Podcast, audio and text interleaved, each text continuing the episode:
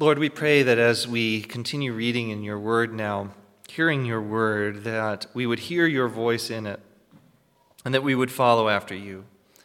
We thank you, Lord, for your Holy Spirit who was at work in uh, inspiring uh, these texts and is still at work um, illuminating our hearts uh, that we might see and understand and believe and follow and live um, after the image of the one whom has saved us. Lord, we ask that you would bless uh, your word to us tonight. We pray this in Jesus' name. Amen. Please remain standing as we turn to Hebrews chapter 11. We'll read one uh, verse there, and then we're going to turn back to Genesis and read a few verses in chapter 4.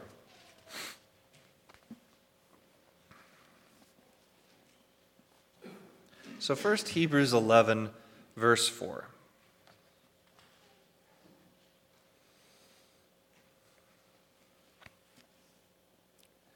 By faith, Abel offered to God a more acceptable sacrifice than Cain through which he was commended as righteous, God commending him by accepting his gifts. And through his faith, though he died, he still speaks. And then let's turn to Genesis chapter 4.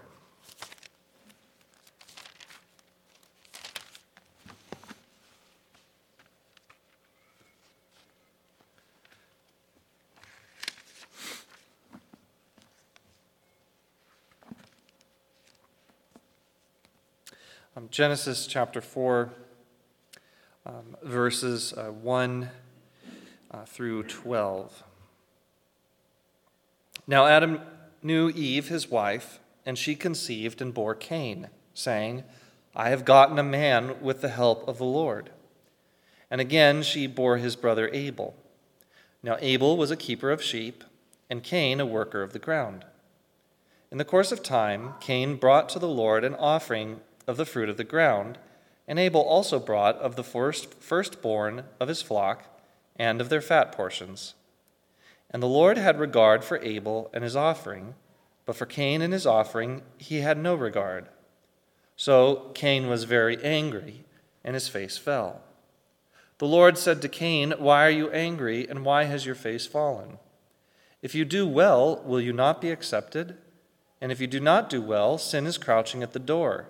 Its desire is contrary to you, but you must rule over it. Cain spoke to Abel his brother, and when they were in the field, Cain rose up against his brother Abel and killed him. Then the Lord said to Cain, Where is Abel, your brother? He said, I do not know. Am I my brother's keeper? And the Lord said, What have you done? The voice of your brother's blood is crying to me from the ground. And now you are cursed from the ground, which has opened its mouth to receive your brother's blood from your hand. When you work the ground, it shall no longer yield to you its strength. You shall be a fugitive and wanderer on the earth. May God bless his word to us. Please be seated.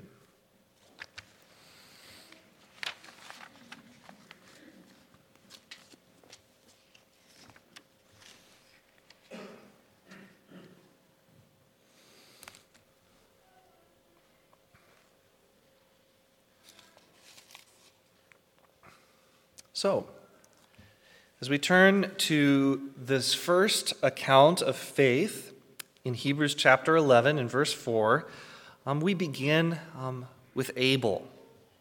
And it's a good place to begin um, because he is um, the first of this uh, generation uh, in, after the fall, um, the first of those who uh, were living, um, who had to put their faith in God. Faith um, after the fall, faith and looking forward uh, to a Savior. Cain, as well, um, had an opportunity and a call to place his faith in the God who made him, the God who made his parents, the God who had saved them uh, from their own sin. And what we read in, in Hebrews chapter 4 and in the story found, uh, the story behind this found in Genesis 4, um, Hebrews 11, verse 4, uh, is first this. The author describes Abel in this way. He says, By faith, Abel offered to God a more acceptable sacrifice than Cain. This is the first thing he did by faith. The second thing we read about his faith is at the end of that verse when we say, And through his faith, though he died, he still speaks. Something about the way in which Cain, or I'm sorry, Abel trusted the Lord um, brought about these results. The first of it was a sacrifice that was more acceptable than Cain's and for which uh, Abel was commended. And the second was this still speaking uh, that happens after he died. So, to understand this, um, we do consider Genesis 4 and what happens here. But we could start even just a little bit further back in Genesis chapter 3, verse 15. This is where um, we read this A curse, as the Lord speaks to the serpent. He says, I will put enmity between you and the woman, between her offspring and her your offspring and her offspring. He shall bruise your head, and you shall bruise his heel. So we have two offspring mentioned, right? But it's not snakes and humans, um, as much as some of you may not like snakes. Um, this is a different offspring that is mentioned here. There is uh, the seed of the woman, and there is the seed of the serpent. There is those who we could call children of Satan, and those who we can call children of Eve. What is the difference between these two? It's a spiritual difference. It's a spiritual offspring that will happen. This is not uh, angels against men or demons against mankind. What we see here is that Lord, the Lord says is that there will be these two houses, two kingdoms, two cities. One, uh, one um, opposed to the Lord, one um, fighting against the Lord, one um, that is fighting against um, him and his beloved, and the other the ultimate victor. The other offspring, ultimately centered, first generalized offspring, but then centered in one person, a he. He shall bruise your head, and you shall bruise his heel. In this verse, we have essentially the whole history of the rest of the world uh, projected forward. A battle has begun two offsprings, two families, two kingdoms will be at war against one another, and we know the ending right from the beginning. The ending is that the offspring of Eve, a chosen, special, anointed child, will bruise the head of the serpent, ultimately bringing a mortal wound, a downfall, a crushing blow to Satan and his all of his kingdom and all of his children, all who belong to him. However, it will not be without suffering. Satan will bruise the heel of the one who ultimately has victory. The victory that will be had over Satan will not be an easy one. It will be one that will involve suffering, it will involve hurt. And as we will see in our story, in the events that soon follow after this, it involves even death sometimes. So then that brings us to Genesis 4. And we see the development here um, among uh, the children of Adam and Eve, the development of these two offspring. First, there is Cain, and there is Abel. We see uh, Eve's uh, praise, or uh, maybe it's a confession of faith when she says, I've gotten a man with the help of the Lord. Right? She is a believer in the promise that she has been given. She's a believer in the one who has told her, You, uh, you uh, will not die, but you will cause life, uh, uh, life will come from you, and I will, and you will be saved from that. And so the Lord delivers, so to speak. The Lord fulfills his promise, and she gives birth to man, a man with the help of the Lord. Is this the offspring, right? Is this the one who will crush the head of the serpent, their enemy who tricked them and deceived them and brought them away from the Lord? And then a second child is born. A second born, uh, Abel. And we have now two sons. We read that Abel was a keeper of the sheep and Cain a worker of the ground. The next words are interesting in verse 3 in the course of time. One way to translate that is to say, uh, in the end of time, or at the end of time. It's an interesting phrase. Perhaps it just means at the end of some time. Sometimes that word some is added to indicate at the end of a certain number of days, such and such things happened. Um, one uh, commentator suggested that maybe this is the end of the, a week, you know, a, a Sabbath day at which the brothers are coming uh, to worship uh, together before the Lord. Um, but perhaps um, there is a kind of eschatological note here, a sense that here at the beginning of the Bible, we're already at the end. Right? At the end uh, of time, Cain brought to the Lord an offering. And of course, this isn't the end of the to- end of time, but what we see here is very similar to what will come. There will be this judgment between two houses, a judgment between the faithful and the unfaithful. One will be commended, one will be um, judged as unfaithful and not commendable.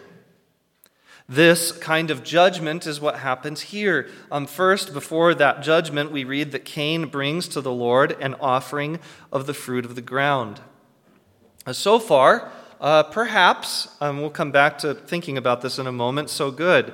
Um, he comes to the Lord. He does not come to an idol. He comes to the one who made him, to the one who is sustaining and preserving him, and he brings him a gift. Um, an offering, an act of worship. Abel also brings of the firstborn of his uh, brings something. He brings the firstborn of his flock and of their fat portions. What do we um, come to see about um, these two offerings? Well, it's pretty simple, pretty straightforward. In verse 5, we read that for Cain and his offering, the Lord had no regard.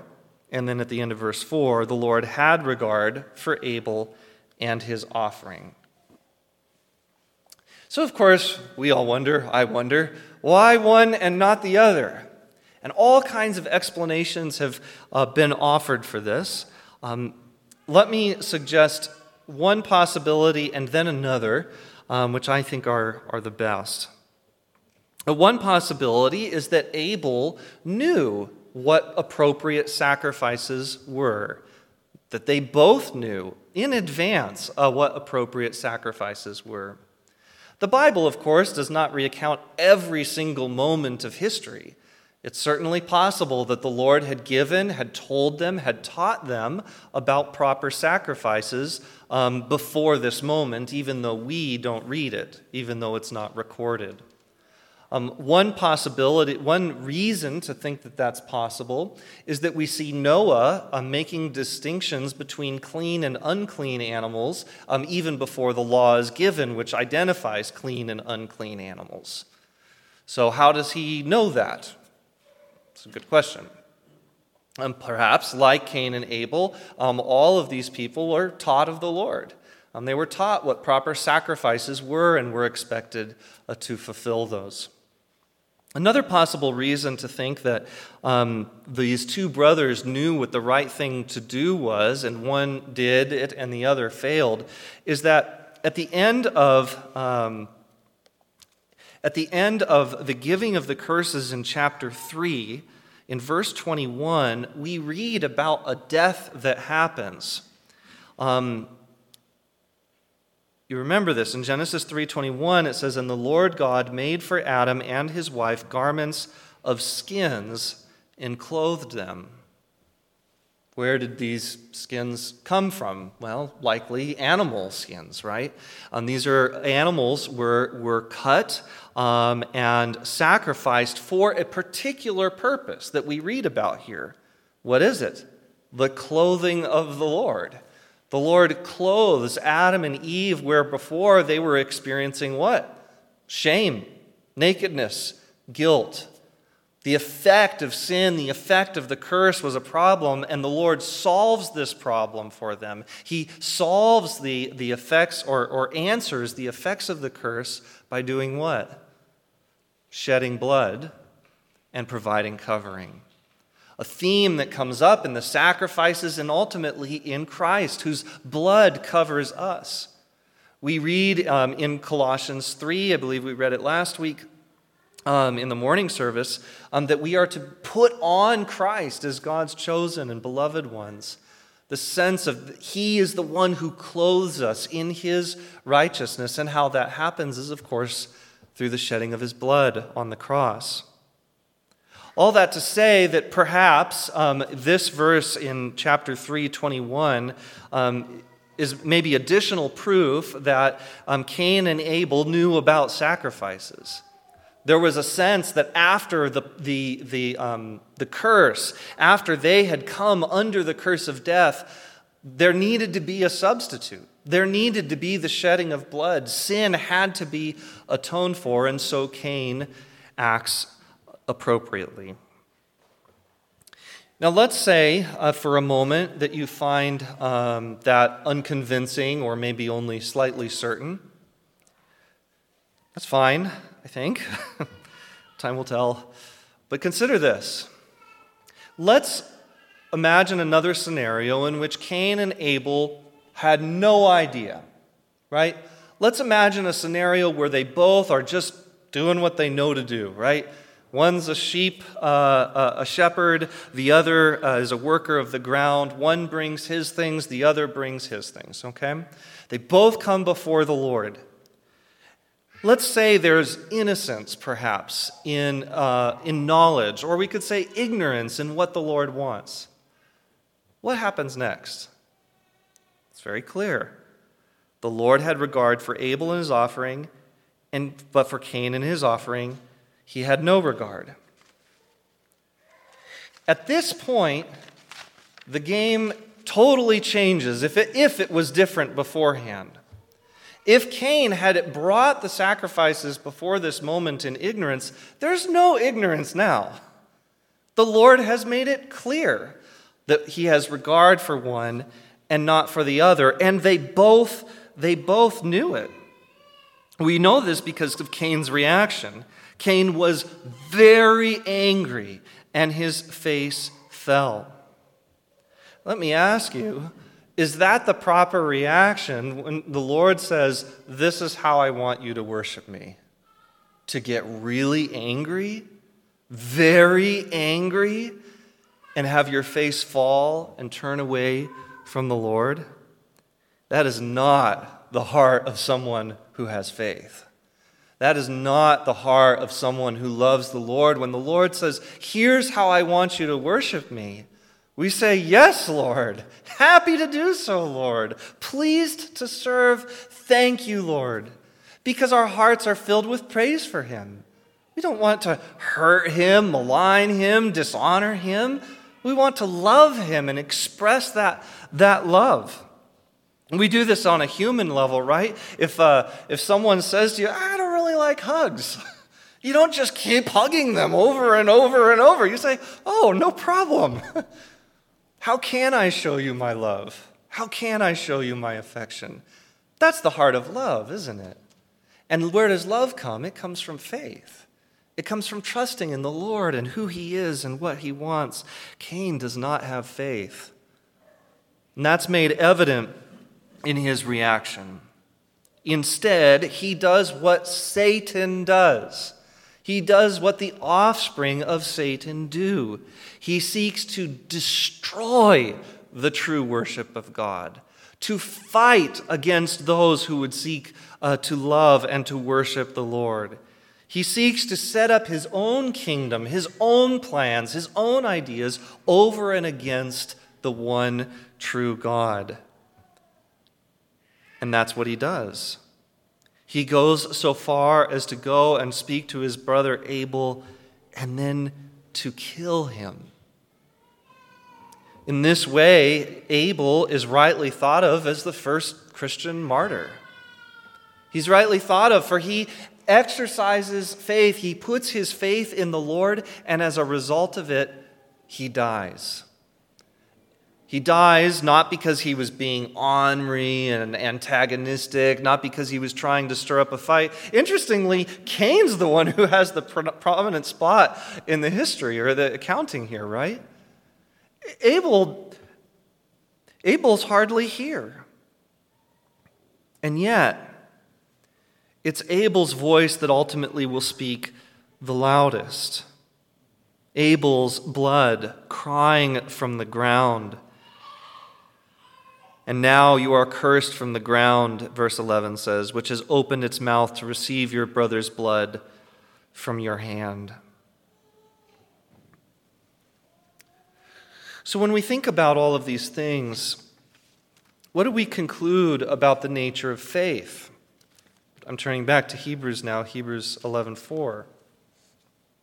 Well, first we read that it was by faith that Abel offered to God a more acceptable sacrifice than Cain. That's why it happened. That's what happened. That's where his heart was at. And through that faith, he was commended as righteous. As the scriptures say, the righteous shall live by faith. This reminds us of a very important thing that the children of the evil one often forget. John Owen makes this point in his commentary and reminding us that God's commendation is better than any kind of worldly life you can have. We don't often think of it, or at least I'll talk about myself. I don't think of this enough. Right? To truly value the commendation of the Lord above everything. To love Him and serve Him and worship Him, to be close to Him, to be in His presence as being more important than even our lives in this world. Abel understood that. Sometimes we think about God's commendation, his approval of us, his, his, his uh, love for us as kind of a bonus, like a plus. Right? There's my life, which I go, and that's either up or down, good or bad. And then on top of it, I'm loved by the Lord. That's not how we should think about things. To be loved by the Lord, to receive the commendation of God, to be declared righteous through faith, to be worked in by the Lord. That's everything. It's not a sidebar benefit that we get if, you know, X, Y, and Z happen. It is the thing. It's the everything. And Abel received that through faith. That's one of the reasons Abel's story is really exciting. Not because he died, but because he received the commendation of God. He received the Lord's commendation. And on top of that, we can add this second point that the author of Hebrews makes that even in death, the Lord uses his servant. By faith, um, and, or, and through his faith, though he died, he still speaks. Some people think about this as um, referring to his fame Right? The fame of Abel continues to uh, go out into the world, and that's certainly true. The Lord has used um, his servant in this way. A commenda- another kind of commendation as well. But the way that the, um, the way Genesis 4 talks about it is the way the author will talk about it later in Hebrews uh, chapter 12. It seems that the blood crying out is more the focus. That even after his death, Abel still spoke in some sense. Right? The shedding of his blood was a kind of crying out uh, for justice. Now, we're not saying here that blood has a soul or something like that. Um, but the same sense in which we, we normally mean it.